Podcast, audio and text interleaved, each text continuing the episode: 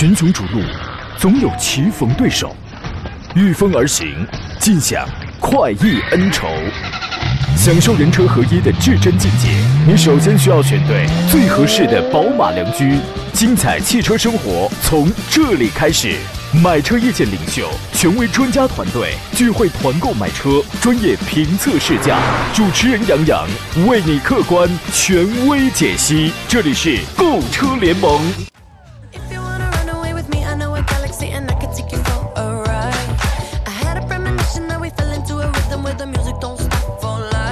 来，诸位，欢迎在周三的上午时间如约收听山东交广此刻开始全省直播的专业汽车节目《购车联盟》，我依旧是杨洋，在济南问候全省的朋友。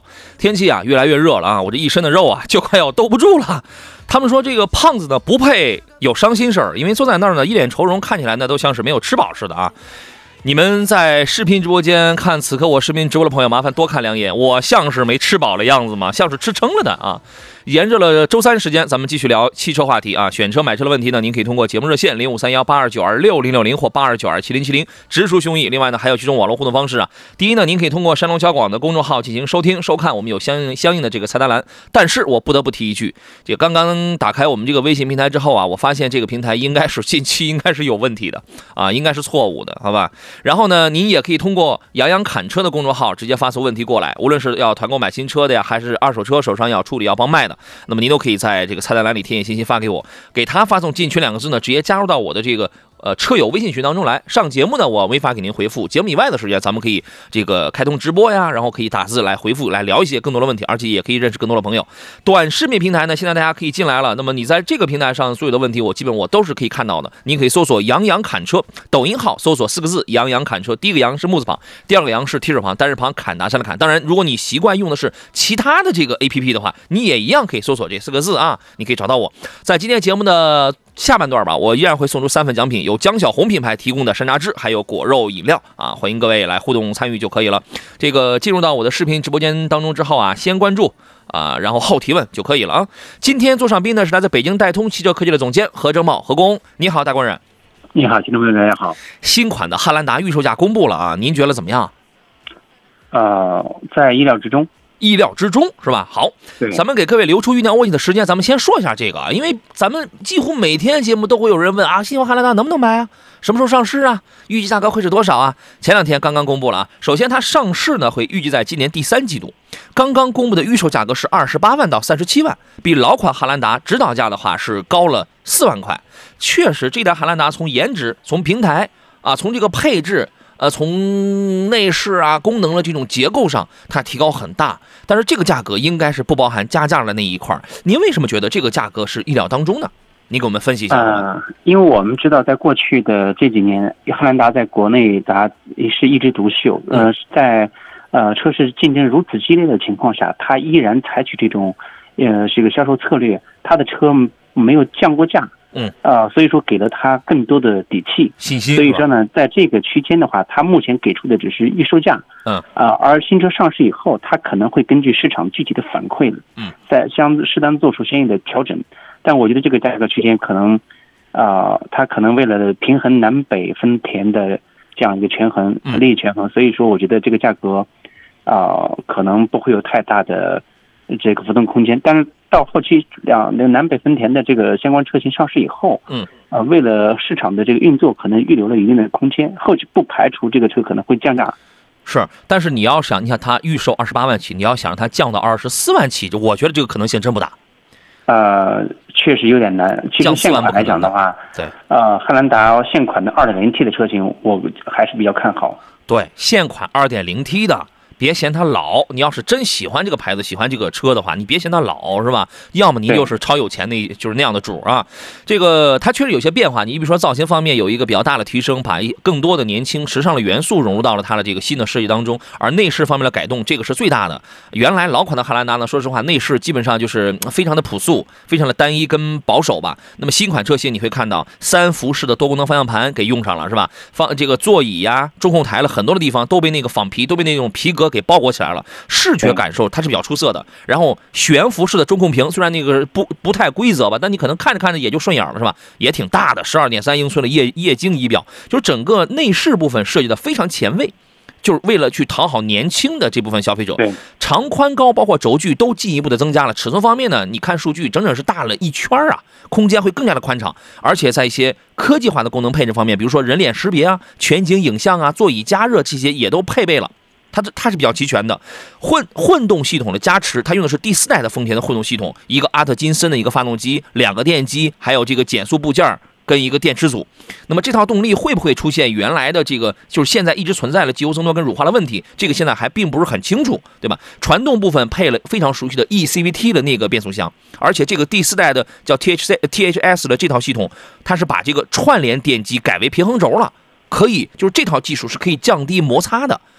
理论上来讲，它的燃油效率会更高，因为它抗降低摩擦了嘛，它燃油效率它会更高一些啊。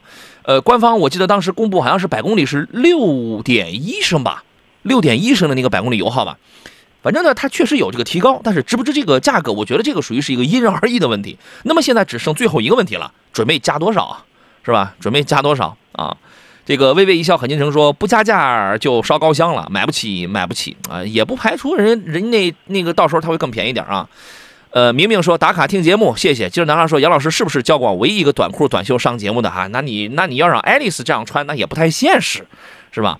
呃，很多朋友已经开始提问了啊，咱们稍微一等，请何工也稍事休息，我们马上连线一下今天幺零幺幺乐商城的好物推荐官英荣，他将给我们带来一个今天的一个好物推荐啊。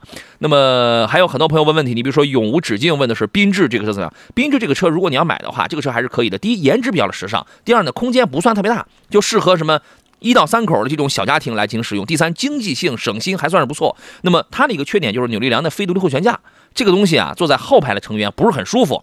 呃，前排你如果比较敏感的话，开的时候你也能够试出来，就是过坑啊、过减速带的时候，这个后边咚咚跳。扭力梁的非独立后悬架，它比这个你像逍以逍客为代表的多连杆的独立后悬架的来讲的话，它就是这个在舒适性跟操控性上它是不占优势的，好吧？这个主要是它的特点。但是你要是喜欢这个颜值跟经济性的话，好了，我们回到节目当中。Latinda 说：“趴姐音乐一响，坐等杨洋开讲。”得嘞，呃，L L 他这个文字发的比较的长啊，我我们可以简单来聊一聊。他说：“老师好，我有一个选车的问题，现在有两个孩子，大的两岁，小的刚两个月。”就是都是很小的那种嘛，对吧？现在不是让坐安全呃座椅嘛，就想选一辆在后排能放两个安全座椅的，但是孩子又很小，需要再坐一个成人。妈妈不是很高很胖，但是也需要成人的空间。这样的车，就是您您这一条发的太长，你知道吗？你在我们这个微信平台上这一条发的太长，我后边我们这个平台真的有问题，我后边我就看不全了。包括你要什么车型，什么是什么价位，我真显示不全了。您就从这样的车。这个字儿后边，您给我再复制一条啊！我们请回何工，这个何工，您觉得就是确实有很多我们原来这样的情况，通常给的推荐 MPV 的要更多一些，有很多这样的情况，两个孩子他都很小，年龄差距也比较的小，然后呢就需要都坐儿童安全座椅。您对这方面有什么经验吗？呃，对于这样的情况来讲的话，因为家用呃选一个 MPV，其实呃看具体情况，家里面如果还有其他车型，那么来一台 MPV 是没问题的。呃，只是为两个孩子来安放两台。呃，这个安全座椅的话，我觉得来一台大七座的车型，比如说途昂这样的车型是完全没问题的。其实你像他这样的啊，要么是大五座的，要么是大七座的都可以。但是至少啊，我听他这个意思，第二排一定是需要三个座的。对你，如果你是买七座的话，甭管你是 SUV 还是 MPV，你要瞄准的是二加三加二这种座椅组合的。如果是 MPV，大家你现在你回过头来你品一品，好好几年前，我当时我我就说嘛，像是他这样的情况。像是已经停产了，原来的那个大众的夏朗二加三加二，它就非常符合这样的家庭用样呃这个家庭用处啊，对吧？如果是二加三加二这种座椅组合的车型，您有什么推荐给他呢？呃，二加三加二这种布局来讲的话，确实呃这个中间的后后排的话来个呃三座的是可以放两台这个安全座椅，中间再坐一个人，这样的话比较好照看。嗯，呃这样的车型二加三加二。二加三加二，基本上还是这个大空间的这个 SUV 车型。咱们稍等一下，你看它的后续条件又发过来了。他说这样的车怎么选？无论是轿车，轿车你就这个你就不能看了啊。对，轿车也可以看，但是呢，后排呢，你除非你选 C 级，C 级你坐两个安全座椅，你要再挤一个瘦瘦的成年人的话，我觉得还可以。不然的话，你像 B 级 A 那这这个 B 级这种啊，它就很紧张了啊。无论是轿车还是 SUV、MPV，国产或者合资都好，价格在二十万左右，拿下要求在二十万左右，就是办完在二十五万以下，这样的车子该怎么选？老家是在省内啊，家里有长途需要，但是不会太不不会特别多，是家里的第二辆车了，车子好开一点，安全性强一点，小毛病少一点就可以。就落地二十五万的这种大五座的，但就是这种价格其实还是 B 级车要更多一些。如果是想买 SUV 的话，其实能买到相对空间大一点的，对吧？啊，对，呃，您会有什么推荐？嗯，二十五万左右，二十五万落地左右的落地，二十万左右落地这样的大空间的车型，呃，我突然还想想不到是选哪款车型合适。呃，其实他买 SUV 大稍微大点儿的五座的 SUV 这个空间还是最合适的。如对，哎，如如果是女士开的话啊，我觉得 1.5T 的这种冠道，其实它虽然不是我的最优推荐，就是这个排量它不是我的最优最优推荐，但是如果是家里的另外我还有别的车，我就是一个女士开，我就要一个大空间的话，那这个车它是在这个价位当中的，对，那么就依依照这个为蓝本，你还有什么别的推荐吗？嗯，像类似这样的话，在自主品牌当中，其实可选的车型多了，比如说来个对，来个这个长城哈弗 H 九，就类似这样的车型比较大。女士啊开这个要硬一些了。呃，女士用用也没问题，呃，关键是它的这个实用性比较比较好，嗯啊、所以说这个能够兼顾它的这个用途，同时，呃，车的性能综合方面来讲又不错。嗯嗯呃，广汽传祺马上要上新款的 GS 八，，GS 八啊，GS 八这个车型也是可以的。对我觉得这个开起来还会更舒服一点。H 九那个开起来非承载，那个就要更硬派一些了，对吧？那个要更硬派。另外呢，国产里边比亚迪唐什么这样的车你可以考虑对，啊，唐的这个 DM 那个车虽然不算是特别大吧，但我个人觉得你要做的话，应该问题不大。应该问题不大。然后呢，其实六座的胜达你有没有考虑啊？六如果六座胜达的话，那就是两个宝宝必须要单独坐在第二排了，因为它是二加二加二，对吧？你这样的话就是两个宝宝俩人一块儿坐在个第二排啊。其他的这个五座呢，就是你去感受一下，你像是途观，这个也算是比较宽大一点的，对吧？这些我觉得差不多，这些我觉得差不多，因为受制于它这个预算的问题嘛，好吧？这些您先看，你先看一下，我推荐的都是 SUV，因为在这个价位你要买 MPV 的话，你说奥德赛啊什么这样的也好，其实也可以考虑，你你也可以拿七座了，你看就是它就配置不是不是特别高，那第二排那也是独立座椅，啊，还有呢，还有就是就是如果是 MPV 的话，性价比比较高一点的，如果是年轻家庭的话，荣威的 iMax 八，传祺的 M 八，这些做一个宝宝用车，其实也是可以的，您考虑好吧？还有朋友推荐说买个依维柯九座的吧，你这个舒舒适性也太差了啊。呃，还有朋友问的是雪佛兰探界者 1.5T 能买吗？这个车没什么问题啊，这个车是可以买的啊。还有朋友推荐海狮，我的天哪，你这个算了啊呃，这个车型就算了，还是对呃没必要。算了啊，这个人家这个这个预算还是非常充裕，人家对于品质还是有很高的那种追求的啊。有朋友问，请聊一聊三代的哈弗 H 六吧啊，这个车您是怎么您是什么意见呢？何工？呃，现款三代的哈弗 H 六这个车型的话，由内而外哈，它整体呃的技术更新还是很到位的。嗯。呃，在这个车机的功能方面，包括在这个外观和内饰的用料方面，也都还是可以。所以这个车型如果看好，可以去试一试。海狮有九座啊，是啊，对，海狮你要想要十一座，它也能给你造出来，你知道吗？是。呃，东印的朋友问新款汉兰达怎么样？这个我们刚刚已经说过去了。新款汉兰达确实大变化，升级也比较大，但是但是现在预售二十八万二十八万起，这个你受得了吗？你等着呗，等着呗。一是等这个，你看它最终出了这个售价，你现在二十八到这个三十七万这个价格啊。然后二一个呢，等着看你人家有一定是有先买的，你等那波先买的先验证一下这个发动机到底是没问题了还是怎么着的。当然这个观点有点坏是吧？啊，呃，还有朋友问的是，刚才有人问了一个一五年的奥迪 A 四，然后我请你确定一下，一五年的时候那个发动机应该是二代吧？三代一五年已经换三代了。啊，一五年的时候，奥迪 A 四 B 八点五已经用到了三代的 EA 八八八发动机。是不是那个时候一五年的时候，应该正好在那个坎儿上有二代也有三代啊？呃，一四款是二代那它如果说是一四款，肯定是二代；一五款的话，肯定就是三代。是吧？呃，他刚才讲的是一五年，好吧？你这个你就你就确认一下，如果是三代的话，我觉得这个还问题还那个不大，而且当时他刚才说卖他个十十几万，我觉得那个价格也是合适的。重点也看车况啊，重点这个也看车况，这个因为这个你是没法呃参照新车的，好吧？但是如果是二代的话，那么你要看一下，你你你看一下它这个保养状况，这个烧不烧机油，什么这一类的，好吧？这个你要看一下。光帅说，一八年十三万五的三万六千公里北京现代的胜达二手的这个可以入手吗？还是要看一下车况，要看下车况，这个价格还算是可以啊。呃，它它你这个二手车啊，它不是说你这就报个价，它可不可以？万一万它那个万一车况很糟糕呢？车况很糟糕的话，它肯定它就不值这个这个价格了啊。梦回大大秦啊，问的是马自达了杠五 CS 杠五啊，上二点五的是不是更好？那当然啊，肯定是二点五的要更好一些。何工觉得呢？对啊，马自达 CX-35 这个车型的话，啊、主销车型还是二点零，但是如果说价格合适的话，二点五的是最好的。嗯，二点零的反正满足一个正常家庭基本够用，二点五的肯定是最好，多少还带了一点这个操控乐趣，对吧？对，呃，毛病多吗？啊，哦，这个问毛病多的问的是 A 四啊，A 四怎么样？毛病多？A 四没有什么大毛病的，这个也没什么毛病啊。这个现在就是 BBA 里边它是最便宜的了，性价比这个是最高的了。不愿意多花钱买那个宝马，买那个奔驰的话，买个 A 四也挺好。看的是四零四零，咱们买个动感，现在也便宜二十来万，对吧？啊，您对这个车持什么样的观点呢？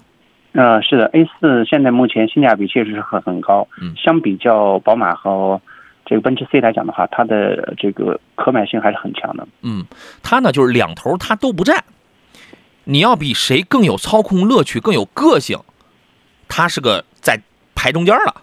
你要比谁更豪华，它也比不了奔驰，所以它两头都不占。但是呢，我就价格便宜，我就各方面我还算是均衡，这个是它的一个一个一个主要的特点啊。所以说呢，你你如果就想要一个豪华品牌，然后对其他朋都这个方面也没有什么太多的这个要求的话，我这个你可以考虑啊。呃，还有朋友问的是亚洲龙豪华版燃油2.5的入手值吗？我觉得这个车总体上还是可以的。何工觉得呢？对这个车型的话，总体还是可以的。嗯，但是呢，我还是忍不住啊，我要给你提一个醒：2.5的混动机油增多乳化的概率是最高的，2.5的燃油虽然概率低，但是也有啊，但是它只它只不过是概率低。啊，原来呢就是会带点什么门板异响、中控异响，但是就是这些嘛，取决于你。我个人现在对于这个车的这个包容度啊，这个宽容度是比较高的。它只要不是有什么特别大的问题，我就立马我就提醒你了，我说这个车你要慎重考虑。啊，其他的我觉得反正都还好，但是我会告诉你，你对于你觉得这个事儿大不大，是您自己来这个衡量的，好吧？问 A 四的那位问的是 A 四跟 C 哪个好一些啊？反正 C 要豪华一点吧，但 A 四的做工绝对比 C 好，我是这样认为的。何工觉得呢？呃，现款的，嗯，这个奔驰 C 的话，全系都是用到了这个 1.5T 的，对，嗯，动力。实际上来讲的话，在 A 四上，我们可以可以看到 A 四四零它有两驱，有四驱，嗯，四五的话呢是高功率的，整体四驱车型性能还是很很棒的。如果说你是个年轻人，你喜欢驾驭操控，那么这个 A 四的车型还是可选性比较好。如果是一女士，你就喜欢要个牌，那这个奔驰 C 的话，那可能嗯，可能很多女士可能比较喜欢它。对，反正喜欢它的一个重要目的，一个主要出发点就是要个牌子，然后就是视觉感受要好，是吧？看上去豪华，看上去，但是讲做工，奥迪 A 四更好啊！你可以研究一下这句话，看对不对啊？呃，拉条子问的是奥迪 Q5L 跟宝马 x 三怎么选？家用长途多，要求后期省心一点。这这两个车好像谁都没有特别费心那一种啊。您会怎么来分析呢？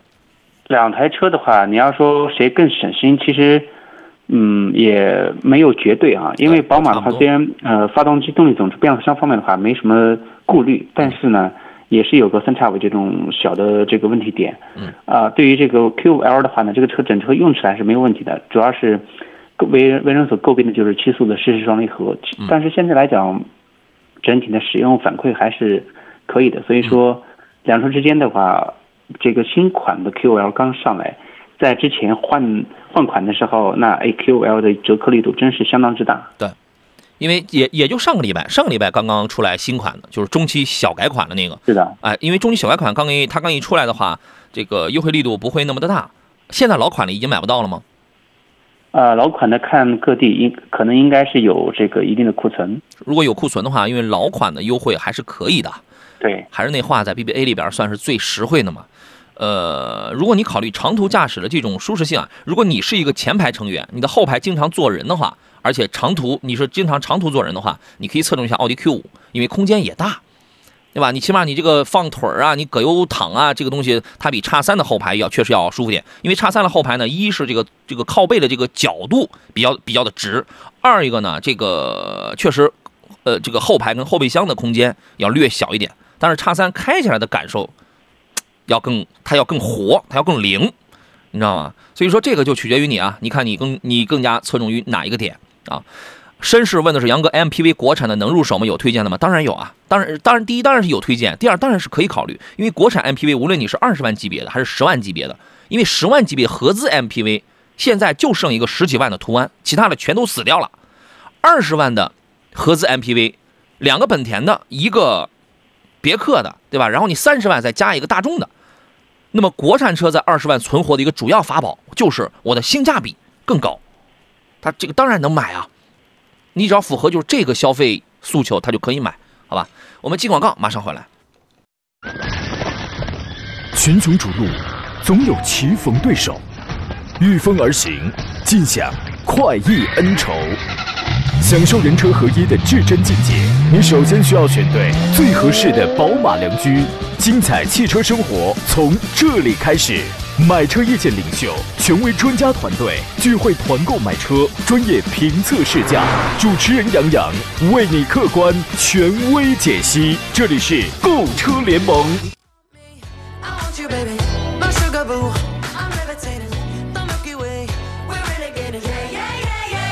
来，诸位，我们我们继续回到节目当中，十点三十二分，这里是山东交广在礼拜三为您直播的购车联盟，我是杨洋啊，还剩半个小时，我们继续聊一聊这个选车还有买车的问题。直播热线是零五三幺八二九二六零六零或八二九二七零七零。如果现在不太方便打电话，那么您有各种网络互动方式可以参与到节目当中。这个微信呢，你看有的朋友是十一点十一分发的微信，十一点三十一了才刚刚显示出来。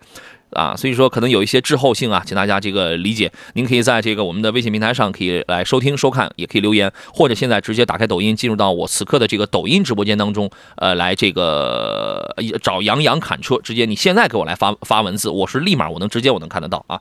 座上宾呢是来自北京戴通汽车科技的总监何正茂，何大官人，你好，大官人，你好，大家好。咱俩刚才没没有什么遗留问题是吧？对，没有什么遗留问题啊，这是我们聊呃抖音直播间一位聊城的朋友，这个你很显然你不大了解我呀，然后他问了一个问题，他说要买个什么什么什么什么什么车，能这个找我帮忙优惠吗？你你你问这个问题就很显然你就是不太了解我嘛，对吧？啊，刚才谁说谁问了个什么事儿来着？我觉得还挺有意思的，我找一下啊。这个刚才就问那个国产 MPV 能不能买了那位朋友，绅士，他说传祺的 M 八跟荣威的 MX 八这俩哪有哪个有稍有哪个就稍有优势是吧？纯家庭使用，我觉得纯家庭使用的话，MX 八呢，只要你预算咱们花到位，比如说咱们都花裸车价，咱们花二十二万或者二十三万了，这个如果在这个预算的话，我认为 MX 八有优势，它的优势主要体现在第一舒适性，第二做工，第三科技智能配置上，这个有舒适性，而且那个风格上也更也我觉得更家用一些啊。M 八呢，其实就是它给你营造是一个什么横七条的呃这个中网领袖版。竖几条了中网大师版，他个他想给你营造一种很大气的那种商务范儿，知道吗？我是这样，反正这俩车我觉得都可以买。何工，您会倾向于哪一个？呃，这两台车型的话，我建议还是去试一试，因为差别的话，呃，会有，但是这个看个人喜欢，我觉得是两台车还是试试为好。好吧，您可以去看一下，您看一下我们刚才说了这几个点啊。白菜的问题是，宝马的三二五 LRAM 运动套一家四口家用怎么样？这个家用没啥问题，但是您不觉得添一万多不到两万块钱买个药业可能会更划算一些吗？你比较一下，不到两万，嗯，何工觉得呢？这个问题您怎么分析？呃，三二五的后排空间确实是不小的，对于这台车来讲的话，家用如果不嫌呃嫌五系太大，其实三二五的话尺寸空间的话是够用的。嗯，如果说预算充足的话，也是可以考虑一下这个五二五。五二五，五二五属于那种对动力啊没有过高的追求的，呃，对于配置呢，就是觉得已经够用了，这就可以。对，啊，它符合这样的一些个人群，因为它毕竟它的第一是级别比三系要更高，第二是做工，它不像三系那么的简约，你知道吗？它是这样的。现现在的这个这个三系就是低档位，呃，有多少有点脱档的那种感，就是那种感觉吧，就在市区行驶的时候，嗯，哎，拖拽，哎，它就是有点，那就是那种拖拽感，在这个一二三档之间，但是整体还是一款有一定的这个操控性跟驾驶乐趣的这么一个车子，好好吧？对，哎，明明说主持人好，专家好，江淮瑞风的 M 四跟东风凌志比哪个好？变速箱动力方面，请您说一下啊。我记得去年我们有一位朋友，他是后备箱里要放担架来着啊，后来嗯这个找我们来就问这个 M 四这个车怎么样，适不适合啊？这俩车您会怎么来推荐呢？啊、其实这两台车型的话，啊、我个人建议还是去还是去试试，因为这种车型的话，呃，没有做过很多的这种测评对比，嗯所以说从账面的数据来看的话，相差不是太大，但实际的驾乘体验上可能会有一些区别，嗯从市场保有量目前来讲的话，M 四的保有量会更高一些。高一点没错，对，就是这个车呢，在一些细节方面处理的会更好。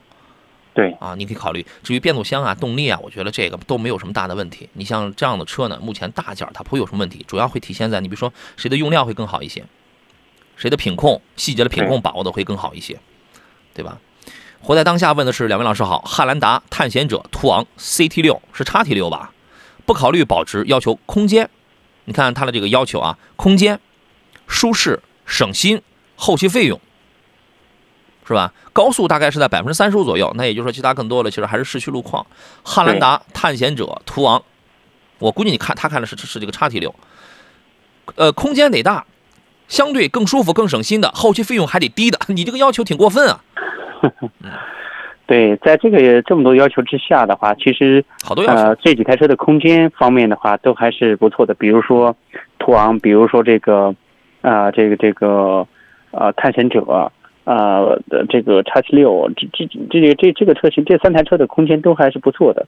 实际你正常使用来讲，后期的养护费用各方面相对来讲较低的呢，可能还得你就选普通品牌大众，对，还对吧你就是你就选汉兰达或者是途昂，尤其是汉兰达，和途昂，没错。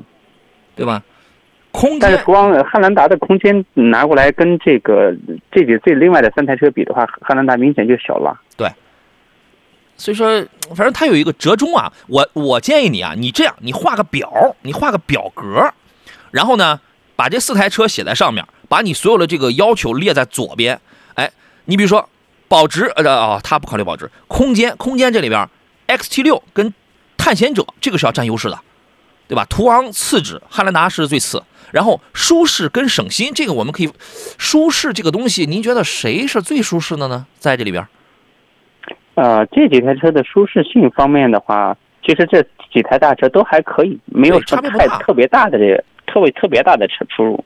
对，省心、省心跟后期的费用，你这个汉兰达它是要占优势的，途昂次之，探险者跟探险者次之，叉 T 六对，最次之，是的，对吧？所以说你这个东西，你那你怎么来选啊？就是根据你提供的这些个情况的话，恐怕不太好做决定啊，对不对？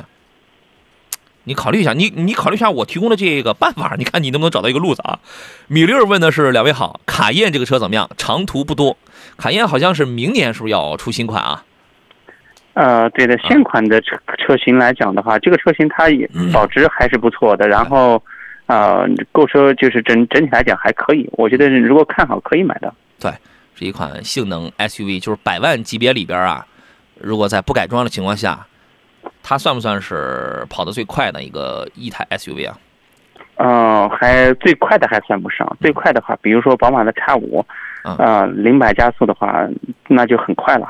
相比这个、这个车来讲的话，它还要快。是啊，你搞一台 2.9T 的这个卡宴，那也那也是五秒就可以破百了，二对呀、2二点九 T 的那就价格又高出不少了，三点零 T 的性价比还算。一百多万。对对对，对就是整体的这个品质啊，这个性能这块儿，这个是你不对对对这个是你不用担心的啊。对，呃，凯米妈妈的问题是，东风日产的逍客跟东东跟跟东风本田的 XRV 哪个好？我个人觉得逍客好。对这两台车的话呢，其实相差不会特别大，但是嗯，逍客的话会更合适一点哎。当你看到了这个这个车有不知道有没有碰撞的这个测试成绩啊嗯？XRV 的话，你要碰撞一下的话，那都惨不忍睹。，XRV 碰过了吗？呃，我在马路上看到过几起哦 XRV 的碰撞，非常惨烈。嗯哎呀，我小时候呀，我坐大巴车，我那个上大学的时候，我坐大巴车那个时候还没有高铁嘛。我看过一辆雅阁的碰这个碰那个碰撞更惨烈，你知道吗？整个的纵切面给搓没了，你知道吗？但是人那碰撞成绩是超五星啊，是对吧？哈，这个我我推荐逍客的一个理由，一个很重要的一个理由啊，就是二点第一二点零的逍客在动力上会更均衡，它一是兼顾了经济性，二是兼顾了动力啊。二一个呢，底盘儿，底盘逍客尤其是后悬架啊这一块儿更厚道，多连杆独立后悬架，你那个扭力梁的是不是这个，它它它就是不舒服，好吧？我是你你可以研究一下啊。呃，青岛的朋友问长安的 ULT 这个怎么样？这个小车我觉得还是蛮好的。我就说一个一个缺点，我就说一个缺点，其他的还是绝对都是优点多啊。这一个缺点呢，就是它是一点五 T，然后配一个七档的湿式双离合嘛。其实这个匹配已经算是不错了。但是我在开的时候呢，因为在这个市区啊，而且我不用 S 档。我就用 No，你因为为什么有一些低档顿挫，你用 S 档你是感觉不出来的？为这个为什么？或者说有点儿的话，你也感觉那个很正常，因为它的转速会拉的比较高。但是你如果是你如果是是正常低档 Normal 模式，正常低档开的时候，我十回里边大概得有个四回左右，哎，刚一起步的时候在怠速，刚一起步的时候稍微顿那么一下。但是不是特别剧烈啊，不是特别明显。你走起来之后，它它就没有问题。我实话实讲，如实的把我的试驾感受分享给你。但是除了这条之外，这个车真的你找不出什么太大的那种缺点来。有人可能会找点吹毛求疵的，但是这这个大问题还是没有的。这个反正还是比较香的。您觉得它香吗？何工？呃，还可以吧。嗯，颜值还不错，挺个性的。空间呢，它虽然定位是一个紧凑型 SUV，但空间还可以，还不错呢。有操控性。提速也，它属于是提速比较在小排量里比较凌厉的那一种了。然后呢，内饰配置你只要你别买低配，给的还是比较厚道的。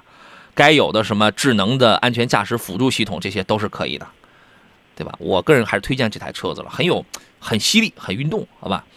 呃，Siri 的问题是，骐达值得买吗？没有上坡辅助有啥影响？那你就得一直踩着刹车呗，这个没啥影响。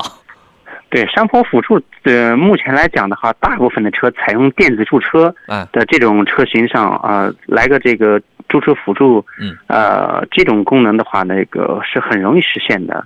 而对于这个一些呃这个车友的话，驾驶技能可能稍弱一点的车友，用这个功能，其实在这个地下车库上坡呀，包括爬个山坡呀，呃，这个功能还是挺管用的。嗯。这个我们出来一位比较杠的朋友啊，说你这么推荐国产车，你买了吗？我如实的回答你这个问题啊。第一，我买车的时候，那个时候国产车还没这么优秀，我我买的早。第二呢，等我要再买车、再换车的时候，而呃，我要说一个前提，你看我推荐很多的啊，都是在十几万左右的优秀的国产车。第一，你要价格再很高的国产车，我没有过多的去推荐。第二。我不是所有的国产车，我不是所有的国产车我都推荐，我是画了个圈儿。我经常给大家讲，我画了个圈儿是一线自主的。我见到一年，我见到那么多的车，一线自主真正好的那种那种国产车。而这个你要你我是这两个前提，我我在说我自己。当我要再换车的时候，我没有去考虑这个价位的车型，所以说这个不是这个，但是这个绝对不是说。我遑论国产车好的一个一个一个一个重要理由啊，就是说你要符合每个人的这个情况的，十几万的国产车现在就是很棒，啊，你爱信不信，好吧？米勒说他他在他确实就是在卡宴跟叉五之间在纠结，他说只要后期省心就可以了，这俩车不会让你太费心的，对吧？你因为叉五现在这个起步的价格非常的便宜，呃不不不，哎相对便宜啊。相对主要是这个车型即将迎来国产，所以说现款车型来讲的话，我们看到这个，呃，车源也比较充足。相比较这个保时捷卡宴来讲的话，啊，这个嗯，就是相对来讲还是性价比还是叉五会更高一点。啊，性价比那肯定是叉五要更高，对吧？对。您琢磨琢磨，就是这俩车，你放心都不会让你，只要咱不是特别寸，买到那种质量就是从娘胎里出来就是特别差的那那一款的话，它它不会让你太费心的啊。来，我们进入今天节目的最后一段广告，稍事休息。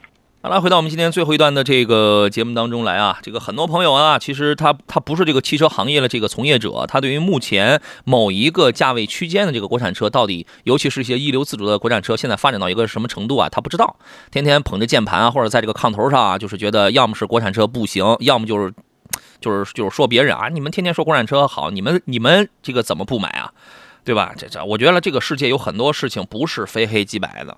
好吧？多研究，一定要多多学习一下，一定要多学习一下。简单说嘛，说二十万以下还是一线的国产车要更香一点，对吧？还是要多学习一下。你说您自己也不学习，也不研究，别人说个什么事儿，您还老是质疑啊？这个做人这样有意思吗？啊，他山石问的事情，推荐一下比亚迪 MPV 车怎么样了？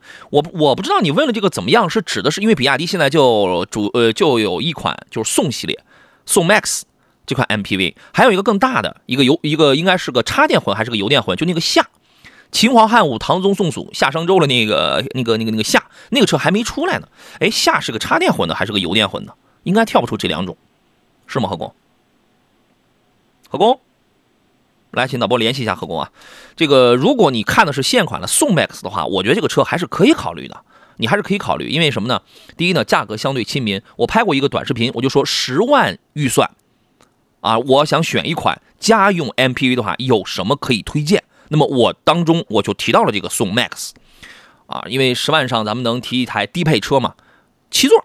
对吧？然后呢，外观长得也比较的商务一点，尤其这换了脸儿之后啊，这个确实它这个好看了。很多人是冲着这种好看去的。整体开起来呢，反正做工用料一般情况，但是整体开是没有问题的，啊，这个正常家用舒适性啊，这个正常使用，这个是没有问题的，好吧？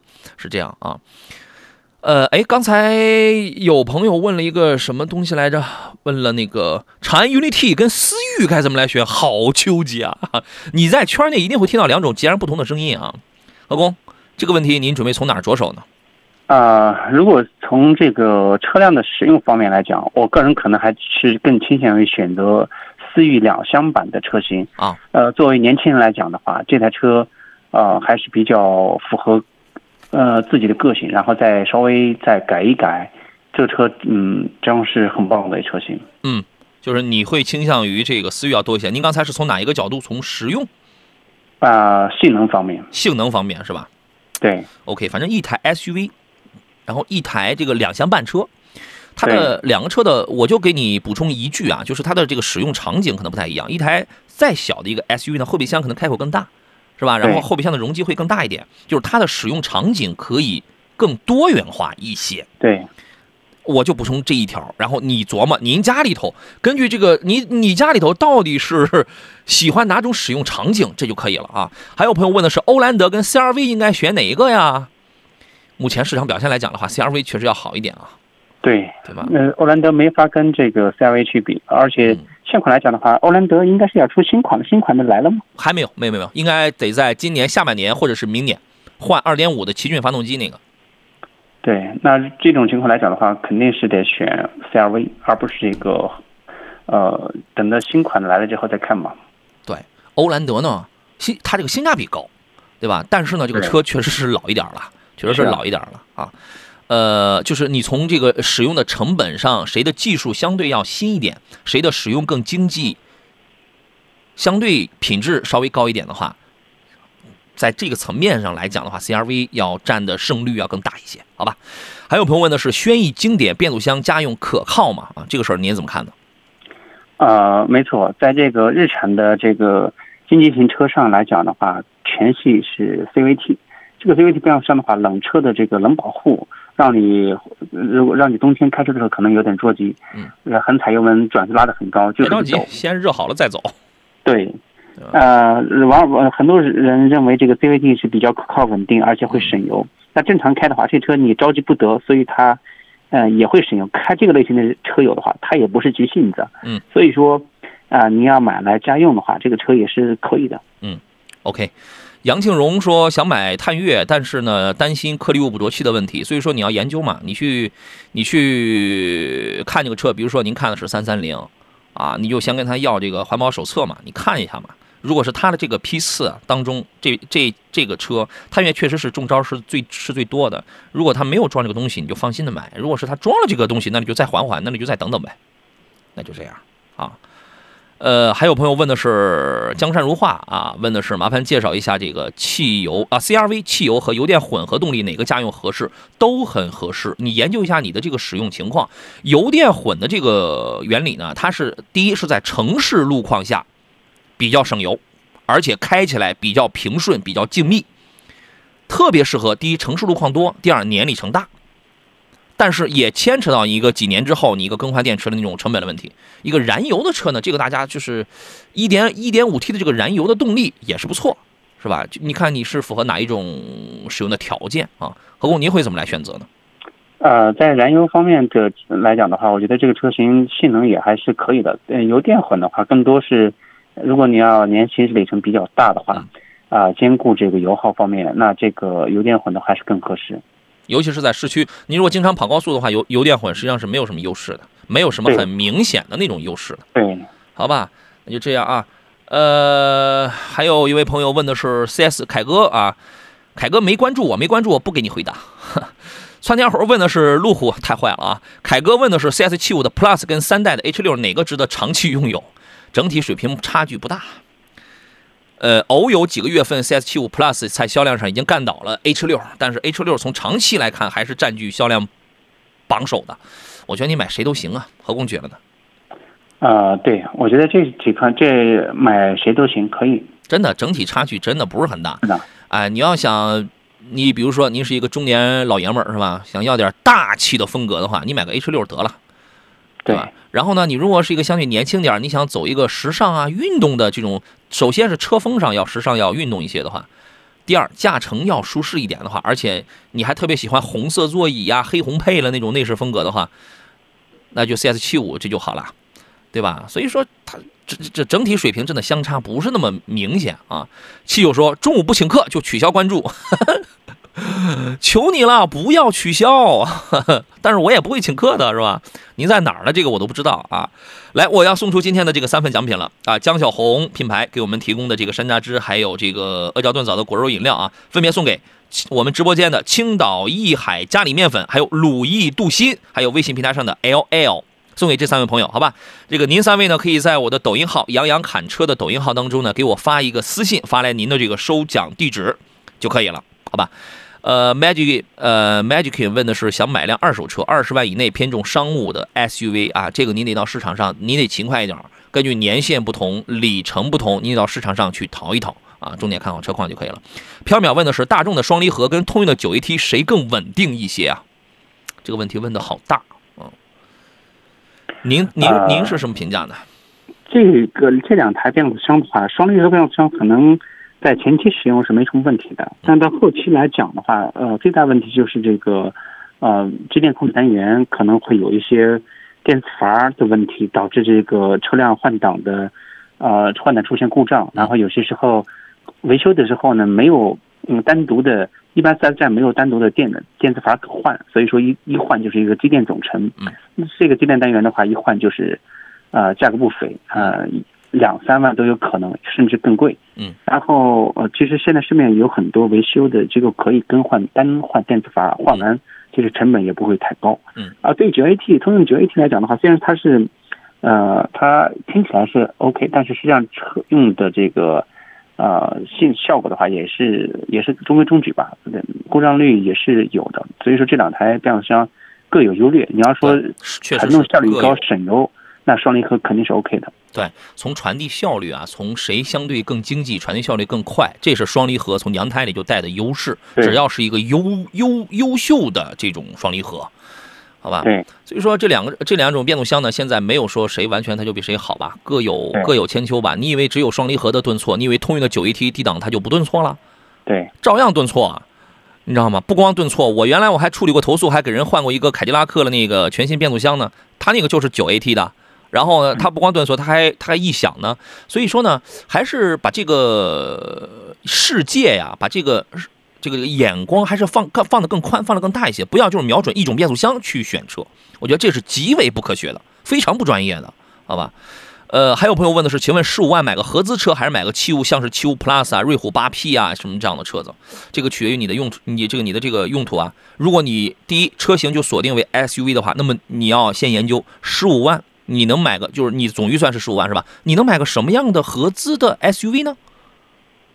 要么是尺寸小点了，最大排量是二点零升的，对吧？要么是一个盖板的一点一点五 T 的，要么就是一个一点五升、一点一点八升的，要么就是个一点二 T、一点四 T 的，还是说你能买到一个二点零 T 的七五 Plus，1.6T 的瑞虎 8P，空间更大，配置更高，动力更好，发动机、变速箱、底盘都没有问题，取决于你，取决于你啊。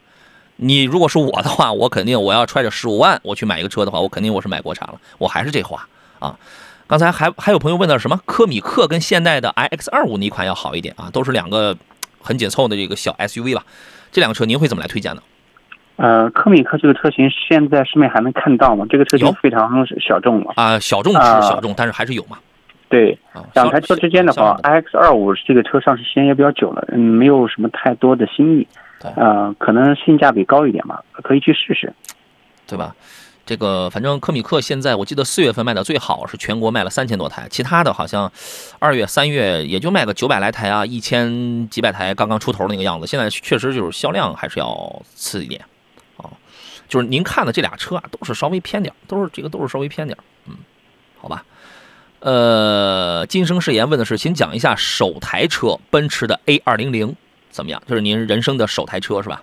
要实现一个大奔的梦想是吧？啊，您看呃，其实花到奔驰 A 两百的价格去选一台，呃，这个其他品牌的 B 级车是完全够的。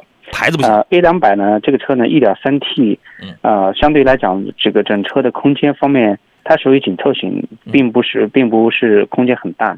年轻人来讲的话，可能也是喜欢这个奔驰这个品牌，嗯所以说，呃，他可能以目前的资金实力，可能就能买到 A 级。嗯您说的那些就是普通的合资品牌啊，就是牌子不行，是不是？呃，也不是嗯，你像在二十多万的话，可选的车型一大把了。嗯，对年轻人来讲的话，比如说啊、这个迈腾、凯美瑞、雅阁这些车型，完全都是可以的。对这个 A 两百吧，你要是人生第一台车呢，反正它这个多少这个一点三 T 的这个小动力啊，你不要看账面数字一百六十几匹什么的啊，你开起来你就知道，当你开到一百六十几匹的时候，那个车得哆嗦成什么样了，你知道吗？然后呢，扭力梁的这个非独立后悬架吧，反正我就这样讲吧，你这个光那个车标就得值十八万吧。好吧，这个您看看你是更接地气一些、更务实一些，还是怎么怎么着的啊？呃，山东虹西的朋友问的是四十到五十万推荐什么车？大哥，你这也没个要求啊。你比如说轿车，咱们能买 C 级车，S SUV 既能买豪华的，还能买中大型的，是吧？他你一定要细分一下啊。今天时间不够了，咱们就不再展开讲了，明天吧。呃，感谢何工来做客，咱们下回见好嘞再见。好嘞，感谢电幕前诸位的收听收看。节目以外的时间呢，请搜索“杨洋侃车”这四个字呢，您可以找到这个什么微信公众号呀、短视频号啊，这个您都可以找到。咱们随时开直播，欢迎各位关注啊，呃，也可以加入到我的这个粉丝团当中来。第一个杨是木字旁，第二个杨是提手旁，单人旁，侃大山的侃。呃，已经中奖的朋友不要忘记给我来发私信，发您的这个收奖地址。祝您午餐愉快，明天中午的十一点咱们准时再见，拜拜。